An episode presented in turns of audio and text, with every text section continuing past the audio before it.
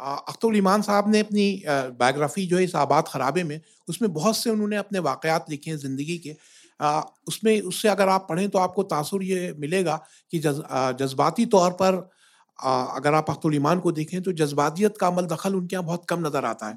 लेकिन उसी में उन्होंने बहुत जगह अपने जो बहुत करीब के लोग हैं, जो अपने करीबी आज़ा हैं, करीबी रिश्तेदार हैं, अपने औलाद है, अपनी बीवी का और अपने इब्तदाई ज़िंदगी का बड़ी बहुत अच्छी तरह से जिक्र किया है। बल्कि उसी उसमें लिखा, उनके इंतकाल के बाद जो उर्दू अकेडमी ने किताब शाये की तो उसमें दिबाचा सुल्ताना ईमान ने लिखा, और ये लिखा कि ये बात बड़ी हैरत अंगेज़ है कि अख्तर-उल-ईमान साहब कभी अपने 50 बरस पहले के जो वाक़यात या 60 बरस पहले के वाक़यात, उनका कभी जिक्र नहीं करते थे, अपने किसी माजी के वाक़यात को कभी दोहराते नहीं थे। लेकिन उन्होंने जब वो अपनी आप बीती लिखी तो तमाम वाक़यात बड़ी मारूजी अंदाज में, यानी ये चीज़ों को देखने का एक मारूजी नुक़्ते नज़र होता है, उसका इजहार उन्होंने किताब में किया है। लेकिन कहीं कहीं ज़रूर लगता है कि उनका जज्बातियत का भी अमल दखल था। और कुछ चीज़ों में मसलन उन्होंने अपने एक वाक़या लिखा है शुरू में जगाधरी का, कि उनका एक दोस्त था, उसके साथ ये लोग बहुत 10-12 साल की उम्र का वाक़या है कि हम लोग जाते थे, एक दफ़ा गए नहाने के लिए, तैरने के लिए, तो उसमें एक उनका एक दोस्त था, 2 दोस्त थे, वो डूब के मर गए। तो जब एक दिन के बाद उनकी लाश मिली तो उनके चेहरे जो थे बिल्कुल मस्क हो गए थे, और चेहरे का गोश्त जो था वो मछलियों ने खा लिया था। तो अख्तर-उल-ईमान ने लिखा कि पूरी ज़िंदगी फिर मैंने मछली नहीं खाई। तो इस तरह से अंदाज़ा होता है कि उनके कुछ वाक़यात उनके जहन में बहुत सब्त हो गए थे और उस पर वो अमल। तो अब हमें उनकी अपनी ज़ाती ज़िंदगी के बारे में, अदीबों की जो ज़ाती ज़िंदगी है उसके बारे में, कि वो किस तरह से इनका अस्मा हुसैन का या अपनी तमाम औलाद, 3 बच्चे थे, 3 बच्चों, 3 लड़कियों का और 1 लड़के का, उन्होंने बहुत जज्बाती अंदाज में जगह जगह जिक्र किया है। तो अख्तर-उल-ईमान जो किताब में नज़र आते हैं, अपनी नज़मों में नज़र आते हैं, उससे वो किस तरह से मुख्तलिफ थे अख्तर-उल-ईमान। तो इस पर गुफ्तगू करने के लिए हमारी खुशकिस्मती है कि अस्मा हुसैन साहिबा यहाँ मौजूद हैं, जिनका भी अंग्रेज़ी नावल का भी जिक्र किया नोमान शौक ने। तो इस नावल में भी अगर आप पढ़ें तो आपको लगेगा कहीं कहीं अख्तर-उल-ईमान की झलक, और अख्तर-उल-ईमान एक सेंट्रल कैरेक्टर के तौर पर हमारे सामने नज़र आते हैं।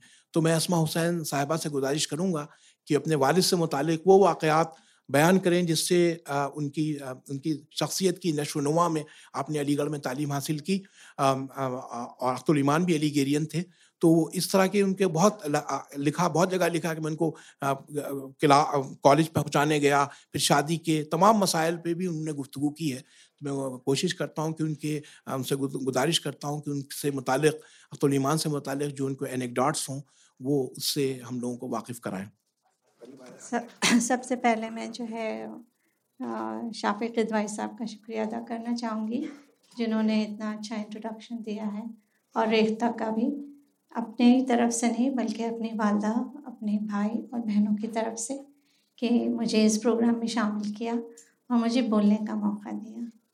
जी, मैं सबसे पहले ये कहूँगी कि मेरे वालिद जो हैं वो बहुत पैराडॉक्सिकल थे। जो उनकी शायरी में था वो ज़िंदगी में, जो उनकी रोज़मर्रा की ज़िंदगी थी या जो उनकी अमलिया ज़िंदगी थी, वो बहुत फ़र्क थी। वो बहुत ही सीधे सादे, जिस तरह बज़ाहिर सीधे सादे लगते थे उसी तरह उनका मिजाज था, और उनके ज़िंदगी के हर पहलू में वो एक सीधापन था। उनकी ज़िंदगी में बहुत ही परेशानियाँ, और ख़ास तौर पे बचपन की बहुत कर्ब बचपन उनका गुजरा था, लेकिन उसके बावजूद में भी उनमें एक इनोसेंस था और बहुत सादगी पसंद थे। कोई भी डुप्लिसिटी नहीं था, जो अंदर से थे वो ही बाहर बज़ाहिर थे वो। और मेरी वालदा के साथ भी जो है उनका कोऑपरेशन इतना था, हालांकि उम्रों में बहुत फ़र्क था, लेकिन जिस तरह वो अपनी ज़िंदगी गुजारते थे, उनका सुबह का वक्त था जो बहुत उनके लिए कीमती वक्त था। उस वक्त वो लिखते थे और बहुत क्रिएटिव स्टेट में होते थे, और उमूमन उसी वक्त कोई ना कोई उनसे मिलने आ जाता था। घंटी बजती थी, वो खुद ही जाके दरवाज़ा खोलते थे, मेहमान को बिठाते थे और कहते थे मैं अपना काम ख़त्म करके आपसे बात करता हूँ। मेरी वालदा चाय बना के ले आती थी, और अगर देर हो जाती थी तो मेहमान को खाने पे रोक लेती थी।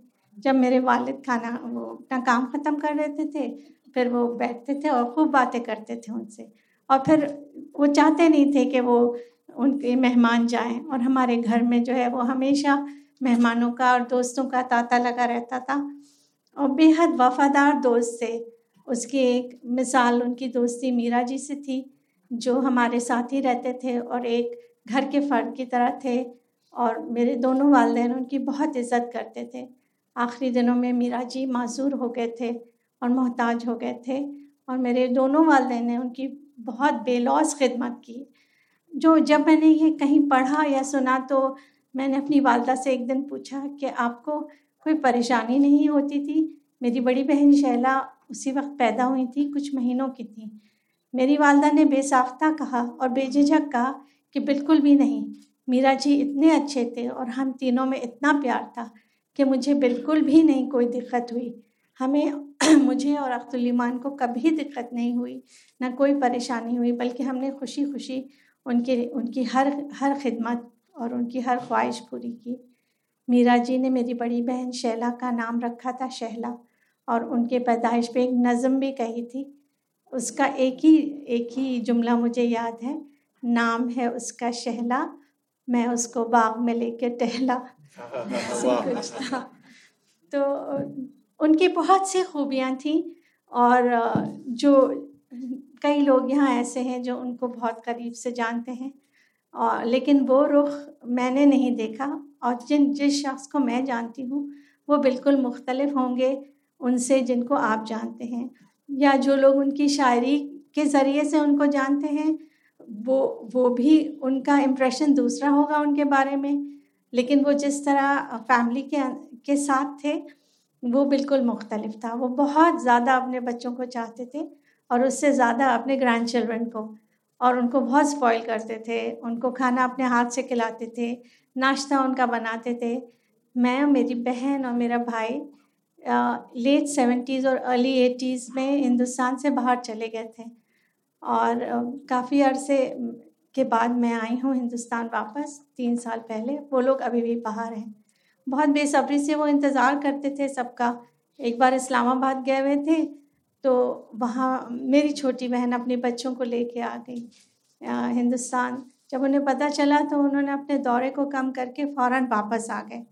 तो उनका यही था कि बहुत ज़्यादा अपने भाई बहनों से भी बहुत प्यार करते थे। हमारी सबसे छोटी फूफी का इंतकाल पिछले साल हुआ, वो आखिरी थी उनके ख़ानदान में, अब कोई नहीं है। और वो हमारे साथ रहती थी। हमारी दादी जान का इंतकाल भी बम्बई में हुआ और वो हमारे वालिद के सिरहाने सो रही हैं। और बहुत उनकी सबसे बड़ी बात थी उनकी सेंस ऑफ ऑनर, उनकी ऑनेस्टी हर काम में और उनके कोर वैल्यूज़ जो उन्होंने हमको दिए। वैसे तो वो बहुत फेयर माइंडेड थे लेकिन जब उन्होंने हमें अलीगढ़ भेजा तो हमें लगा कि हमारे साथ बड़ी नाइंसाफ़ी हो रही है कि कहाँ भेजा जा रहा है इतनी दूर। लेकिन हमने और शैला ने इसको हमारा पीरियड ऑफ एग्ज़ाइल का नाम दिया कि we been exiled from Bombay.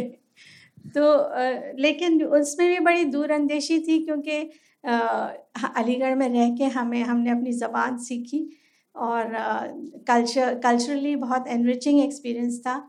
इस बात से तो मायूस थे कि हमें उस दर्जे की उर्दू नहीं आई, उस मयार की उर्दू नहीं आई जिसकी तवक्को थी उनको। मगर कोशिश तो हम कर रहे हैं। इतनी उर्दू में बोल रही हूँ तो इस पर कोशिश की है मैंने मेहनत की है। आई एम सॉरी कि मेरी वोकैबुलरी या प्रोनाउंसिएशन कुछ अगर नहीं, बहुत अच्छा